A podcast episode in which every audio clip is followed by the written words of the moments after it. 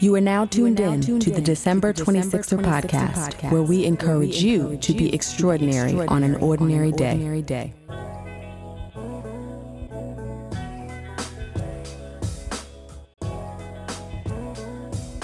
What's up, 26er family? Welcome to another episode of the December 26er podcast. I am your host, Delisha, and this episode features Avery Sunshine. Avery is a singer, composer, and classically trained pianist who melds soul, gospel, jazz, and R&B into her signature sound. She also happens to be one of my favorite artists on the planet. So you can imagine my excitement over having her on the show and exploring her journey as an independent artist who has worked everywhere from Broadway to the Democratic National Convention.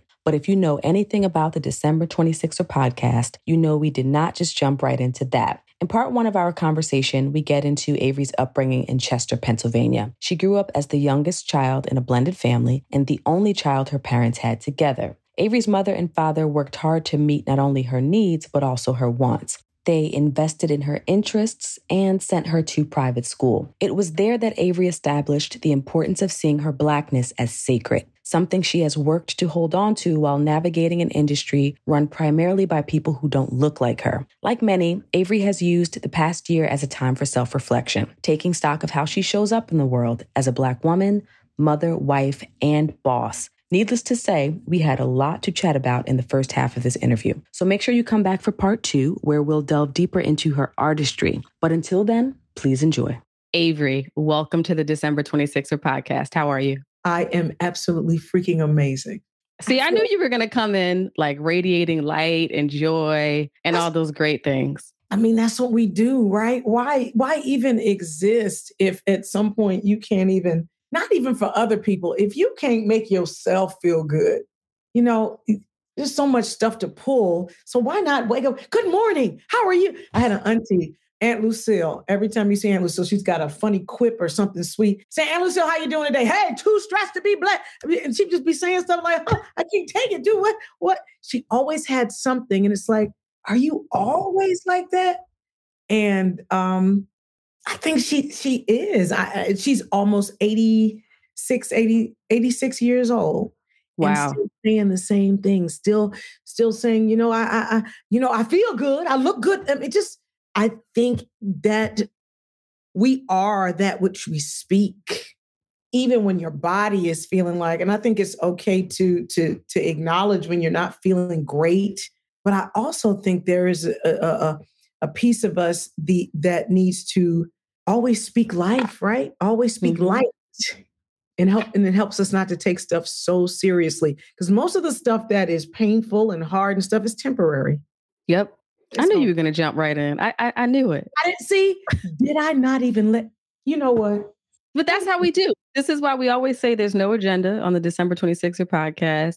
Yeah. We just let go, let flow. I told you what two questions you can count on. The listeners who join us every week, they know. Yeah. Uh, but we let people flow. We let people just kind of move and say what's on their heart. So it's cool. But Delisha, to, to, when you tell somebody about December 26th, or when you the way you described what it is to me, I I I almost popped because I felt like you're speaking my story. You're saying mm. exactly what it is. As soon as that thing goes, you know, for lack of a better way to describe it, as soon as the baby's born, pop. Okay, now what? Mm-hmm. Okay, now, now what happens? Like you said, as soon as I, I actually don't take uh, my Christmas lights down for for for weeks and weeks and weeks for that very reason because I don't want December 26th to ever come. Right? So you speak my language, you speak our language. Yes, you you, get it. So I I visualized that that that sinking that I'd feel after something eh, that I've looked forward to right? I've looked forward to the birth. I've looked forward to Christmas. I've looked forward to the release of my my makeup. I've looked forward to my wedding. And then after that, now what? Mm-hmm. What am I supposed to do now? And um, it, it speaks to me because that's exactly where I was before I start working on this next this album that we're working on now. I was, I mean, months and months and months of just like, every day was December 26th. and day. you know, people who follow you may be surprised to hear that because you radiate, you know, now granted, I've only seen you in performance mode and I consider interviews performance mode too, because you have to be on, right? So I've only seen you there, but you are consistently the same on the stage in interviews on social media. And I'm like, she always up, right? So people may this this Crazy. now if they know your albums, especially that first one, they know the real story. But Yeah. um that you, you know, you done been through some stuff as well. Um, Yeah. but they may not realize that you you have the valley moment as well. Oh, I had a valley moment last night. I was me and my husband had a valley moment on a live. Not on the live though. Do you understand what I'm trying to say to you? And it was you you have those moments to me that happen in your the, those valley moments I they don't just come because there's transition happening and change happening but it I, it comes to just say hey okay wake up. You got to do something a little bit different. Mm-hmm. okay? Doesn't mean the world is over you know but you got to do something different. And you know maybe you weren't paying attention maybe you weren't listening and my, my husband who is my my best friend clearly um things get weird with the business when you're married Mm-hmm. and and the wife who is supposedly the one who is whatever you say whatever you like you know, all of that sh- and i and, and i'm not calling it sh- i shouldn't say that because i do i he gets some of that very much balanced though it ain't you know but i do i do make his plate. I like making his plate not because somebody told me i need to do that but i do that. If he wants to slip i'll go get his slippers i'll do that shit i, I love it it's fine. But when i'm entertaining i'm the mother boss. Mm-hmm. and it's very hard to it's very hard and i won't even just say my husband it's very hard to deal with men when you are the boss without and and learning that we are emotional. We are just naturally emotional right? So when we speak we're emotional. We, there's no way for us to be emotionless when we're talking. And but the very thing that you know is required kind of required of you is that you are um that you remove emotion from your conversation when you're dealing with men or when you're handling business. And where you know what I mean? Is and I'm tired of kind of being told, you know, I can't hear you because you're too emotional. Th- then then I'll write it for your ass. But I, I can't not be who I am. I am tired of squashing myself into this little place to make you feel comfortable and make the information more palatable for you. Man, Uh, you don't you jump like no, 17 you know what? segments down.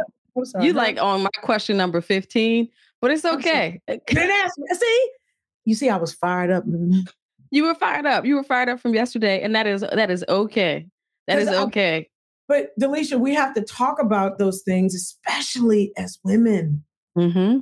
Not, not, you know, i- i- i- expressing yourself fully it- because you're trying to make space for somebody else.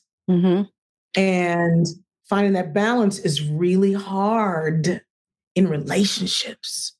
and you hard. know, you you brought that up, and that is a conversation that that happens a lot on with women on this show because it's just the by virtue of the kinds of women that we interview, Yeah. many of them have a hard time in relationships because of Yeah. what they exude in the world and trying to strike that balance. But before I, I get into all of that, we're gonna do oh, a proper intro for you. You already said you were a boss. Okay. no, that's horrible. Let, let's let's see what we want to add to that. So who is Avery Sunshine? I hate that question, Delisha. It's I hate I, I warned you in advance. I know, and I didn't want. I wanted to surprise you because I was going to say that. I didn't want you to be like, "Oh no!" I want you to still ask it, so I could still say, "I hate that question." So you're gonna shade my question on my own show? No, uh, you know I'm not going to do that. Don't do that. Don't do that. No, but it's only because people.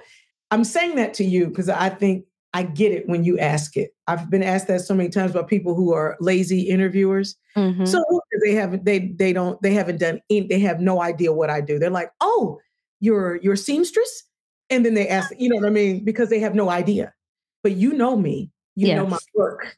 You know what I mean? So I can say that to you and and hopefully you understand when, when I say it's because it's hard for me to answer. That's yeah, why. let, me let you in on a little secret. Most people hate the question, but we still ask it. And I'll tell you why we ask it. Let me tell you why we ask this question. because we do long form interviews, right? It's not yeah. 12, 13 minutes. Thanks for coming. Goodbye, right? Yeah. Um, so I find that the things that people mention in answering that question, at least one of those things is going to be something that they feel really comfortable talking about. Because you're how, a brilliant interviewer. Mm. You can ask that. I'm sorry, I just had to say that. All right. So you dodging the actual question though. No, so. I, I am, I'm a mom. Mm-hmm. I am, I'm a wife. I am singer. I am, I am a dreamer. Uh, I am kind of hood. I like that. I like I I am someone who who loves her roots, uh, figurative and literal. Um, I am sometimes afraid. Yeah. So this is this is definitely a two-parter because there's so much to to unpack there. Um but I I I'm going to jump ahead a little bit because we started on relating to men and and yeah. who you are in the world and all that great stuff. So wife, mom, we're not calling it a, a, a singer. You are a brand, right? You it's much more than just what you do amazingly well that we we know about, right? Um, so talk about what that balance of those three roles, wife, mom, because no matter how old you kid, your kids are, right? There's there's still an active role that you play in their lives. So wife, mom, singer slash brand. What does that look like for you, particularly now being home for you know almost a year? Nuts, crazy. I told you I was drinking every day. I had to say, mm-hmm. okay, okay. I can't find any more rolls on my body. I've had enough, so I'm gonna stop drinking because I can. I'm on, I wasn't even a drinker, but but but COVID just I was just thrust into a drink every day or two. Um, it was. I will say this: all those things. To, this I think when we talked before, I may have mentioned the you know the the phrase collateral beauty. Mm-hmm. I'm looking at all of this stuff that happens that is seemingly tragic or not seemingly is tragic, traumatic, but we have, we find ourselves and I found myself, I feel I did not know who I was, or I'll say I'm on a better path of knowing exactly who I am because of quarantine. Mm. Who I am as a, a, a, a human being first, oh, then a woman, um, and and I say that, excuse me, it's so cold. I know y'all say it's not cold. It's so cold in Atlanta. I gotta I keep my nose is running. I got the fireplace on. It's cold here. It's all I, good. We're family. Go ahead. um, I having to deal with yourself, having to sit with yourself. There's only so much TV you can watch. There's only so much, and you have to deal with stuff that you didn't have to deal with when you were on the road. Stuff mm-hmm. I didn't have to, you know, um, now I was always parenting clearly, but having to sit and look in my son's face and hear him say to me, "So look, mom, I I need to see my girlfriend right now." It's like, "So look, so sir, we're in COVID. There's a pandemic going on. You can't see her." And then he says to me, "If I don't see her, it's it's mom, it's life or death." Oh, okay. I don't I don't know what to do with that, sir. So if I'm on the road, Delisha, I can say, look, mommy's getting ready to do a show right now. I'm to call you later. And I, my intention is to not not call my son later, but in having to do that, sometimes stuff just dissipates, right? Mm-hmm. When you're home, nothing's dis. You're right here. He's waiting for me to give him an answer. He's waiting for me to deal with it. I have to deal with it, manage it, and um, in in in having to manage and not just that relationship but all of my work everything is waiting for you to deal with it there is no escape there is no ah, i gotta hop on an airplane so i don't have a connection i can't deal with that right now there's nothing else to get in the way of you managing things mm-hmm. So i have learned to to to deal with things straight on straight and, on. and that's that's something that we've been talking a lot about, Demarcus and I, both on the show and off. And that what I've discovered um, is that a lot of us were busy yeah. and productive, but we weren't really happy. No, no. It was just all this stuff taking up room, taking up space. Yes. But you strip all that away and you realize that people don't have genuine joy. Absolutely. We, we let not just not knowing other people. I don't know me. I don't know what I want. Mm-hmm. Tomorrow, I, I, I'm oh, at some point I'm going to post. Um, you know, how are you loving you? And we get so caught up in who who who's going to love me for Valentine's Valentine's Day. You know, I, I, mean, for real, it's both, and I, and I get it, I get it, but I, I mean, I, uh, less emphasis on all of that pageantry, right? Let's talk about how do you love you? Forget the love between two. How you how do you do that? And and and so I was last week. I was talk. I was on an, a, a a call with one of my good friends. She actually married my husband and I, and she was posing these questions to a group of ladies and one of the questions was uh, stop be stop doing and start being right? And then she said another one and these, these, they're great questions and she does uh, uh, asks another question. She says um, ask your soul what your soul wants right? It's like this is good stuff. But on that call one of her mentors was on and her mentor said um, those are great questions. But she said but can i ask you this some of us have not had the luxury of being able to ask ourselves what our souls want. Mm. We have not been afforded the luxury of being and not doing. As Black folks, as Black women, we have not had the opportunity. There has been no space for me to even consider that I should talk to my soul at all. Mm-hmm that I should talk to myself, that I should get. That's why self care, everybody's talking about self care. It's like, feels like it's just like, okay, okay. But it's a real thing because we have not had the luxury and, and not by our choosing. I'd say most of the time we've been thrust into a, a, a world where we have to figure out how to survive right know how to live so i don't so when somebody tells me you know how dare how dare i say i'm going to ask the question how do you love you it's like I don't even know. Delisha, we don't know how to love ours. I, I oh, no, I'm learning how to love myself because I didn't know. And I, my mother, you know, I don't think she didn't. It was not a part of my my my my learning to to to know how to love me we don't have time for that. You, you, listen, you black, you're a black woman, you got to do this, you got to do that, you got to think about where you're going to college, you got to you meet a nice man, you got to, you know, no, no, no, you should do it like this. You know, what's your career going to be? Yeah, you should do that. You should, you know, yeah, and you're black and you, in, in, this white world. And so nobody ever says, though, how's your heart? How do you feel? What do you want? Mm-hmm. We never, we have not had the luxury. So you get, I'm 40, I'm almost 46 and I'm just now in a space where I'm asking myself, you know, what is it? What do you want aside of the children, aside of the work, aside of my husband? What do you want? And and facing the the, the painful truth that I don't sometimes I don't know. Mm-hmm. I don't know. And you know, I, I always think about we talk about those things within the context of romantic relationships like if i don't if you don't know how to love yourself how can somebody else love you? And i take it a step further in that if you don't know how to love yourself how can you negotiate for your best interest out in the world?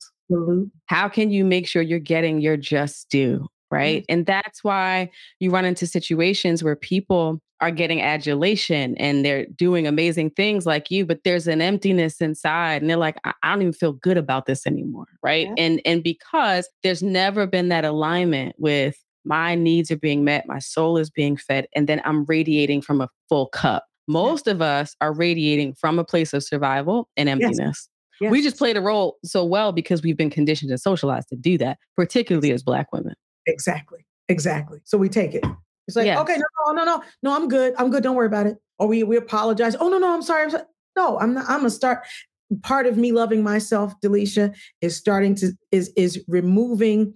I am sorry from from my it, just taking it out.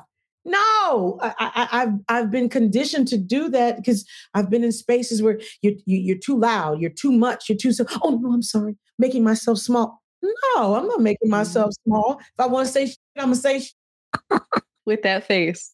with that face. You, you hear me? And and and it be okay. And if I'm not going to diminish me, and this is part of me learning to love myself, I'm not diminishing my light and my shine because it's too much for you. It's too bright for you. Get some goddamn sunglasses then. Mm-hmm. Be blessed. So let but let's talk. You mentioned your mom. Let's talk mm-hmm. about your upbringing a little bit because you know you have all this talent. So obviously that's been nurtured and conditioned for a long, long, long time. I know a lot about you. I'm not gonna lie. Um, so, no, you are you are not a Philly native. You are a Chester. It's an right. important distinction. Chester, Pennsylvania. That's right. So talk to me about your childhood. What was that like? My parents both worked for Scott Paper Company, which was in Chester, Pennsylvania. And so my father made my father made paper towels and toilet paper. And my mother, eh, so he worked in the plant. My mother, uh, she was a secretary and she was an entrepreneur, beauty uh, beauty salon owner, a beautician, and uh, uh, she sold beauty supplies. She had Ruth White's Beauty and Barber Supplies.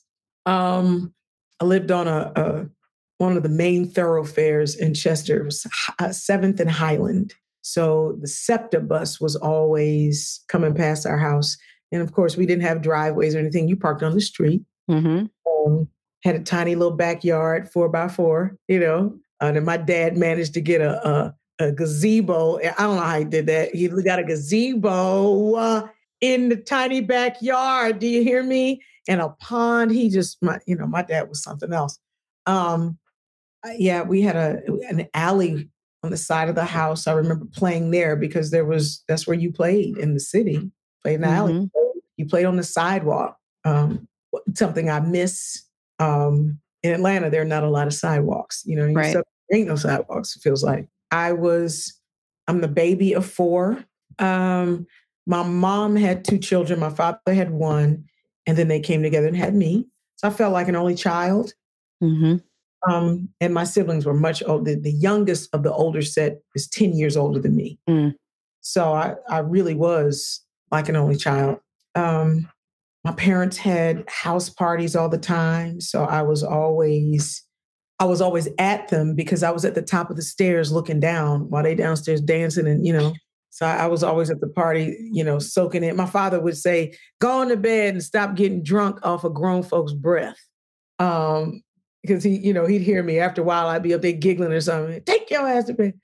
Um my my my parents were just good people I cannot say that it was, uh, I'll say it was dysfunctional because they're human beings, mm-hmm. but they're just good people. Mm-hmm. They're just good folks. They cussed a lot. They went to church a lot. My father drank a lot. My mother didn't drink at all. Um, they worked really, really hard to make sure that I had whatever I wanted, a, the needs was never a question about the needs, mm-hmm. but they worked extra hard to provide my wants. And yeah, so I, I didn't go to I didn't go to uh, public school. Never went mm-hmm. to public school. They, I was always bused to another county or my my father, Delisha, my father was such a beautiful human. He he he was a doozy. He may have been drunk all the time, but he was a beautiful. My father would drive me, excuse me, he would drive one hour. He would get off a third shift. Mm-hmm. I think to get up early in the morning, sit in the kitchen, and wait for me to come down, get ready for school. And he would drive me 50 minutes one way to school. To where? Westtown, West Town, Pennsylvania. See, I, I went to Penn in Philly, so I know. So you I know. Uh, yeah, I get it. Yes, you get it. Mm-hmm. So um, I was I went to um, then before that we would so yeah I go went to Westtown and then I ended up in high school in Bryn Mawr, the country mm-hmm. school of the Sacred Heart. Um, but my father would do that every day, every day. I think my mom only took me to school a couple of times because she, she, between working at Scott Paper and the salon, her schedule mm-hmm. couldn't do it. But my dad would do that. Um, I learned commitment from both of them. And even more with my mother. If you do something, if you say you're going to do something, do it. Mm-hmm. Daddy was a little little different. When I said I don't want to play the piano anymore, and I told my mother, she's like, "The hell you pre? Oh you oh you oh you playing?" And I went to my dad. I was like, "Dad, I can't do this anymore. I don't want to do it." He was like, "You ain't got to do it. Don't worry about it. Come on, let's go." Um, my mother was so mad, Delisha. Jesus, she was. She felt. I remember her feeling. Um, I get. She felt. Uh, uh, uh, uh, you know, like she had been in a weird way abused by me and my father by all the all the lessons she had taken me to all the mm-hmm. prep all the money all the and you you mean to tell me after 10 years you just gonna drop it and and your dad is going he gonna co-sign I, I remember just watching her deflate when he came home and said hey listen because uh, delete what happened. He took me to the lesson and we were sitting in the car. I was like, Dad, I don't want to do this anymore. He was like, We ain't got to. He pulled And how old were you at this point? I was I was 16, just getting my license, something like that. 16, 17. And here's the thing, like I get your mom's thought about it, right? Because and see, you you're a country day kid. I'm a country day kid. You went later than me, but I know that environment, right? So yes. those kids they have drivers, they have nannies, they fence, they're equestrians, they do this, they do that, right? Their parents, they're in everything. Everything. It is not a sacrifice for their parents, right? To put them in everything. But when you environment, it's it's, it's a, it, that's it. That's just what you do, right? But when you're not all, but most of us, when you're the a black child and your parents want you to be enriched in that way, they have sacrificed. They consider that an investment. This is not a tryout. This is not right. you just see what you're into. This is what you're, doing, right? um, so I'm actually even surprised that your dad was like, it, "It's cool," because he was wrong. and see, my dad. See, but but you. I, let me let you finish. Go ahead. But you, yeah, he, no, go continue. He, but daddy, daddy didn't go to. My mother went to college. Mm-hmm. She understood being well rounded, being exposed. She had moved from Florida to Chester. Daddy had only been in Chester his whole life. He went to Chester High School, went graduated from Chester High School, went to the Army, came back to Chester, moved in with his mom, and then started working at Scott Paper Company. He did not. He was not as as as well traveled as my mother. You know, um, he liked nice things, but my father still was he his mind his his paradigm they, they didn't quite match up. So and for you, him he didn't see down the road like my he did he didn't understand the the the the, the well-roundedness that that she was trying to create for her kid. He was like you don't want to do that? You ain't got to do that? Really you know even in going to college which was really interesting. He said you i thought that my mother would be the one to say go wherever you want she wanted me to stay somewhere close, believe it or not. But my father mm. was, you going to college? Oh, it ain't no, I ain't been in no damn college. Girl, go wherever you want to go. And um, came to Spelman. And my mother said she she said it broke her heart that I, would leave, I'd go so far away from home.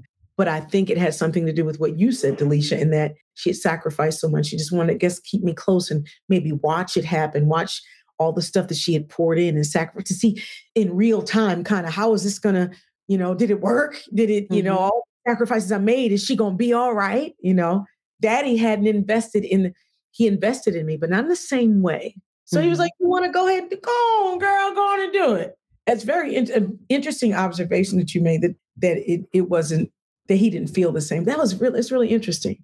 Really interesting. But I think it has everything to do with him being staying in the place where he was born. There is value in traveling mm-hmm. and going somewhere else and figuring things out for you.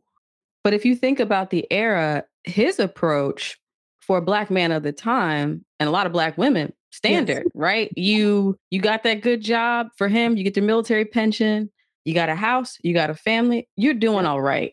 Like exactly. all those extra things and a Cadillac. Cool. Right, exactly. That's you know, my grandparents had a Cadillac too at one point. You know, that's it. You have made it. So I, I understand his thinking, um, yeah. but also honor his ability to say, go spread your wings. You you want to mm-hmm. go to college, go where you want to go. But what I find interesting about your story as well is kids who go to schools like you went to can have a hard time holding on to their blackness, having a sense of identity. Um, and you know, for you going to not only going to college, but going to an HBCU, how did you maintain that semblance of self after having gone through this private school education where we're often outnumbered? Oh, outnumbered, disregarded, not mm-hmm. just completely ignored. I, my music is how I was seen, though. Mm. You know what I mean? So there was this false sense of, uh, you know, of inclusion. Magical Negro, I understand. Yeah, exactly. Mm-hmm. So um, and I do think that that I learned how to I learned how to make that switch. I would it, it, again, my parents were so hood, and and I say that in a good way. Mm-hmm. That it was it's a it was so much a part of me that I understood when I went into these other spaces. I don't know what to call it, but Delisha, I wouldn't grace them with my hoodness. Mm-hmm. It was sacred. So I was able to switch on and off. I know that sounds, but that's what I did. Oh, hi, how you doing? That's all they got. I did, I was not, you know, uh, I was not, I wasn't, I didn't do all the mixing. I went in and got in, got what I was supposed to get. I got the hell out. Mm-hmm. Um, but I did not think that they deserved the the grace of my of my culture. I know that sounds so now I do wish I had done more in trying to or maybe not. No, it is what it is. But I, I, I held on to my my the things that made me black. Mm-hmm. And I think that's what, how I was able to move through, and which is why when it was time to go to school, I knew, all right, I get it. I needed all of this stuff to get me here, so Spelman would even see me. Mm. And it's I've never heard it described that way as keeping it as something sacred yes that they don't deserve to see most people perceive that turning it on and off as hiding because you don't want to be judged or seen as less than or or what have you Oh, I loved being me. I loved that my father fried pork chops. I loved that I lived in the city and that we we lived in a shotgun house, three stories. I loved that we had a little porch. I I because I thought I thought we was balling. Right. I didn't know until I got to Spelman. well, no, that's not true. You you know, like you said, all these equestrians moving around. They invite you to their house. For I remember being invited to a a, a, a bar mitzvah, and I'm looking at all these folks, and I'm like, oh, that's how they get down. I thought we was rich. nah. and then, and they were white folks, right? Mm-hmm. Then you get to Spelman freshman year they driving up the students freshmen are, are, driving up in bmws and mercedes and and i and then they start talking about martha's vineyard and i'm like that's what the white kid black people do this too? They people don't didn't realize that like the whitley gilbert like prototype that is real. That is real. Jack and jill all of that mm-hmm. that is real. Um but I am so glad that I had the kind of parents I had that were so they were so grounded in in in so steeped in their in who they were who that it was never a question. It was never a question. I, again i honored that. I loved my i loved it and and like i said it was it was very very sacred to me mm-hmm. we had and i did not think i i, I watched how uh i watched how white people moved and it it just never felt very very uh and i and I, clearly that's a blanket everybody is not the same but for me what i saw was very plastic mm-hmm. not, not very no connection and it may have been something i was giving off i don't know but i never felt connected in that way. Um, there were a couple of, and, and I and I'm able to say that because the the my my father's uh, one super close white friend, I called him Uncle Nick. The other white folks I met weren't like him. Mm-hmm. So I, I felt like I understood, like, oh, he's cool, but something's wrong with them. I can't fool with them. So I was never, I always felt like they didn't deserve to get all of this. Mm-hmm. So they, mm-hmm. they didn't get it. You know what I, I find interesting about this? So, um, and I don't want to spend a lot of time on my own story because this is about you, but, but, but you know, I, so I went to country day for junior high. And when our headmaster retired, headmaster. he went on this tour, right? Yeah. Second. Head master. when you think about it now as an adult, right? It sounds crazy.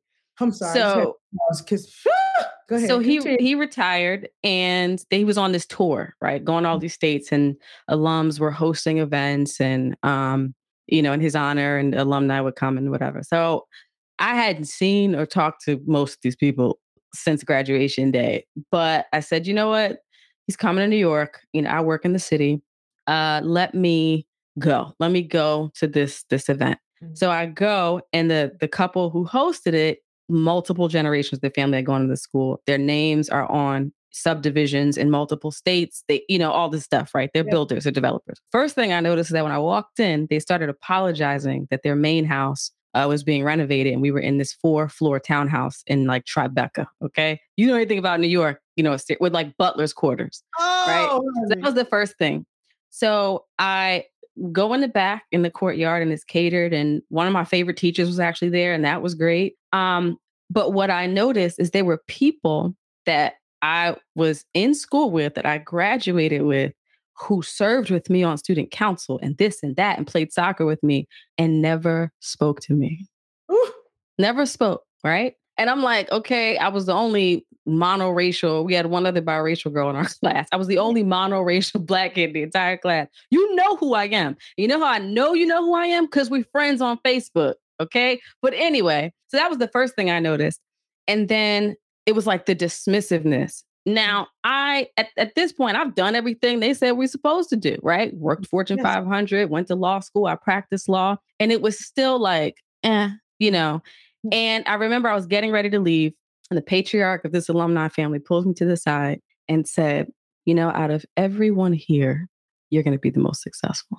And he thought that that was a compliment, it was offensive. but it's offensive because why'd you have to pull me to the side? A, and you know, when we were all talking together, you noticed what was going on. So clearly, you're trying to assuage this this dismissiveness that has happened. So I just wanted to affirm what you were talking about about these environments and them feeling very superficial. And it's I know a lot of black kids who don't come out intact Yes. because it is an attack on your spirit it's an attack on your psyche it's an attack on your self-esteem all of it um so i you know and, and i feel like a lot of it i had to work through after i don't Yeah. like came broken but there's certain environments i still don't like to be in you know Yeah. for that reason so i get it there are times I get that, well, there were times that I would be overcome with whiteness. mm-hmm. So I, I would be like, other than, interestingly enough, I don't feel quite the same way when I'm in Europe. I know it, it, it, it feels a little, it's a little different. Mm-hmm. But here in the States, I, I start to feel like I, like the air is thicker.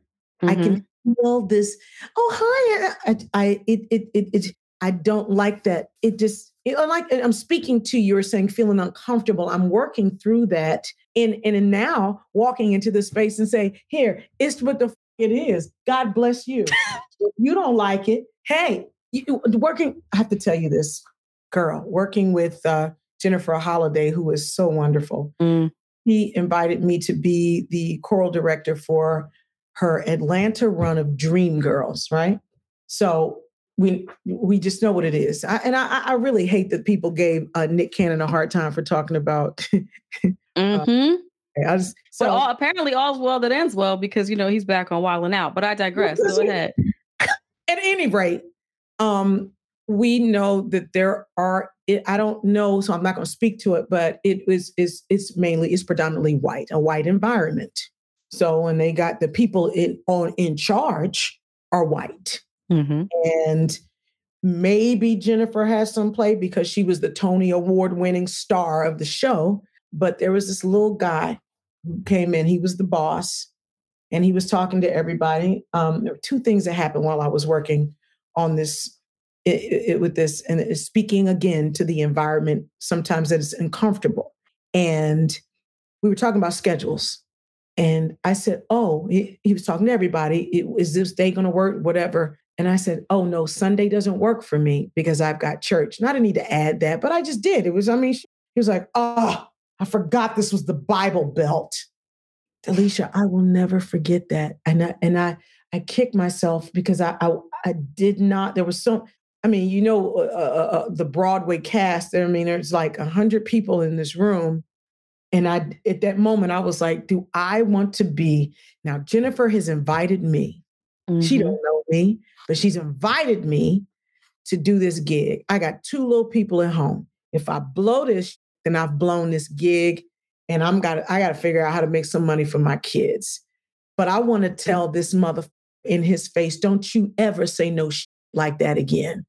And I didn't. I, I just I had I again I had to think about my children, and those are the times that I feel, you know, I feel deflated and I feel like, man, I wish I had said something. And there was another time we were, at, you know, trying to be cool with these folks, and um, we're at the closest fast food restaurant to the rehearsal venue, and there's six of us that walk. The two, and I used to hate when the, the, the white folks would come and, oh, we'll just go with you. I'm like, no, you don't have to and they just come on and they go anyway, right? So we're standing in line. This one kid, he was like a stagehand or something. There was a cup, uh, uh, Arby's on there. It was Arby's, and they had faces on the cup, and there were only white people. Now that was not an issue to me. I didn't. He gets his drink, and he was like, "This white kid, why are there no black people on here? Do you see that? Why are there no black people?" I just turned and walked away. I, I didn't even. I didn't even say anything. It's like this. This this overt unawareness, mm-hmm. aware, unaware. It's unaware, aware, unaware awareness. You know what I mean? Mm-hmm. It's very, very. It's it's not enough. It's almost. I hate to say his name. The, person who should not be named. They he Trump. He he'd say enough where you can't quite say, well, he did it. Mm-hmm. He does just enough where you know they are on now trying to. They said they need what they need witnesses for. Right. But they do just enough where you know, but if you knock the shit out of them or you say something, you look bad. Mm-hmm. And I always resented that, which is why those spaces always made me uncomfortable because I did not know what one of them was going to say to me and how I was going to react. Mm-hmm. Because I didn't react two times in my two times in my life that I, I recall that I did not react. And I'm at a space where I have to do that right now. So mm-hmm. I'm not really comfortable being around a lot of white people right now. I'm not. Unless mm-hmm. I unless I know who they are, I'm not. If you say some to me, I might pop off at your ass. I ain't saying, and I mean, I might, you might just get it. Um, but it does bother me that I didn't address those, that I had those moments and I didn't address. Oh, Delisha, all the times in school that we didn't address. I know you, not after school, in class, on on the, the field hockey, or, or when I'm playing lacrosse, or mm-hmm. in, the, in, the, locker room, in the in in, in the uh, uh, you know quiet. They gave me. I, I, had to sing "Oh Danny Boy." Oh Danny Boy, that's the goddamn solo you giving me. Oh Danny Boy. The, there's an incident that I don't know if I've ever talked about it publicly. Um, I was in I think it was English or literature or something. I don't know. Cause we did, mm. it was separate. It wasn't just English. It was like literature and language arts, whatever. I think it was language arts. And um, we had an exam. Yeah. And we took this exam, and our professor comes in. I remember his name. Our teacher comes in. I will not name him on this podcast, but you know, those classes are small. It's like, you know, 15, yes. 20, you know, whatever. Yes. And he's ranting and raving about the average grade of the the the exam. Yeah. And he's like, if you guys would pay attention more, and because those kids have an entitlement, right? They, they're like, uh, my parents built the gymnasium. I'm going to do what I want. So mm-hmm. if you guys would pay attention more, you would have done better on this. And he's going on. I'm not saying anything. I'm just sitting there. And he said, you know, it's, it's one person who's been paying attention all marking period who got an A on this exam. You're going to be shocked to know who did the best and points to me. You're going to be shocked as if to say, you let this little black girl beat you because you couldn't pay attention. I was mortified. How like, you? you're never going to believe this. Uh, 12 or 13. See, we never forget that, do we? Mm-hmm. It was etched. Never, never. You're never going to believe who, you're never to believe who beat you out. You let her and he, and he thinks he's sending a message, not realizing that that is racist. that is racist. So, you know, we carry these things. And I want to go back to something you said about I have two kids at home. I, I can't screw this gig up because that is steeped in. I done brought you in here with these good white folks. Don't mess it up. We've been socialized yes. to believe that we can't stand up for ourselves. We can't mm. call, we can't speak truth to power. We can't call it out because we will ruin it. Right. And what's interesting about that is I've watched white men throw whole tantrums, and I'm sure you've seen it outbursts and things on Twitter. This whole Karen, Karen is she. That's it. Mm-hmm. They do that entitlement, right? But we're always self-policing because we don't want to ruin the opportunity, and and that is exhausting. It's abusive, it's self-abuse, and it's exhausting. what you just said. So not only do we self-police with white folks, we self-police with men. Oh, you you you hit it. You hit it on the head. So I'm going to overcorrect because I don't want to emasculate you. Mm-hmm. So there are things I'm I'm gonna give you a pass on because I don't want you to feel like I don't respect you. Mm-hmm. But what I'm doing is feeding this monster. By by because you are a nice man, it still does not mean that you don't do things that are wrong sometimes, and you have to be called out on it. Mm-hmm. Um, I, I've just it's just been brought to my attention to pay pay attention to not over over over complimenting my husband. Who brought that to your attention? Very, very, very close friend. Mm. So very dear to me. And some Delisha though, and hear me when I say it, some you have to you got to listen to. You got to take, even if at first you'd be like, oh, you saying that because your relationship is, and then you have to sit in it for a second and say, wait a minute, wait a minute, wait a minute, wait a minute, wait a minute. Do I do that? And if I do, why? And I had to sit. I said, I do do that. I do do that. You know why I do that? Because I'm, uh, I, I'm, I'm. There's this other role that I play, not just as wife, but as boss. Mm-hmm. I know it. He knows it. It is what it is, right? But for your wife to be a boss in any space, or your mm-hmm. girlfriend mm-hmm. boss in any space, it's kind of like it's bizarre for men, right? So I'm always trying to make it come back even by saying, oh, but he did this, and he did that, and he did this, oh, and he did that, oh, he did that. It's like, that's not for me to do. That's exhausting. And it's mm. not his fault. I did it. I did it because I did not want to, I, I did not want to repeat what I did in my first marriage. And I, I did. I but, but I he was he knew what I was thinking all the time. I was like, hell no, I ain't doing that. You said what? No, I'm doing that. I ain't doing it. Fix your own. No, no, you're not working. I don't have to wash it. You don't work. So I mean, it was. I was. I was special. I was too. Uh, help me, Lord. Thank you, God. God delivered me. So then I get someone who's the polar opposite. Someone who, uh, who I don't have to worry about money. And here, when I say that, I mean managing money. Mm-hmm. He he's he takes care of me. And so I'm overcorrecting because I'm all, almost like, thank God you sent me somebody who's so good. And he, he's so wonderful. He's so, oh Lord, he's so good. But his still stinks. Mm-hmm. And he still be told that. But you you big, big Dana. Uh, I've watched the interviews. I was like, man, this is the greatest man on the planet. And he probably is, it. right? and you mean it. Yes. And he is. Yes but I've I've learned that I've been doing it to compensate for something that we don't have control over. Mm-hmm. It is what it is. Oprah cannot, and I, I don't liken myself to her, please no, or, or, or very lightly, but she can't act like she's not who she is to make Stedman feel good. Right. You can't. Right. She can't do it. So you know what? You're at time. Oh, I'm not gonna make I'm not gonna make you late. So here's what we're gonna do.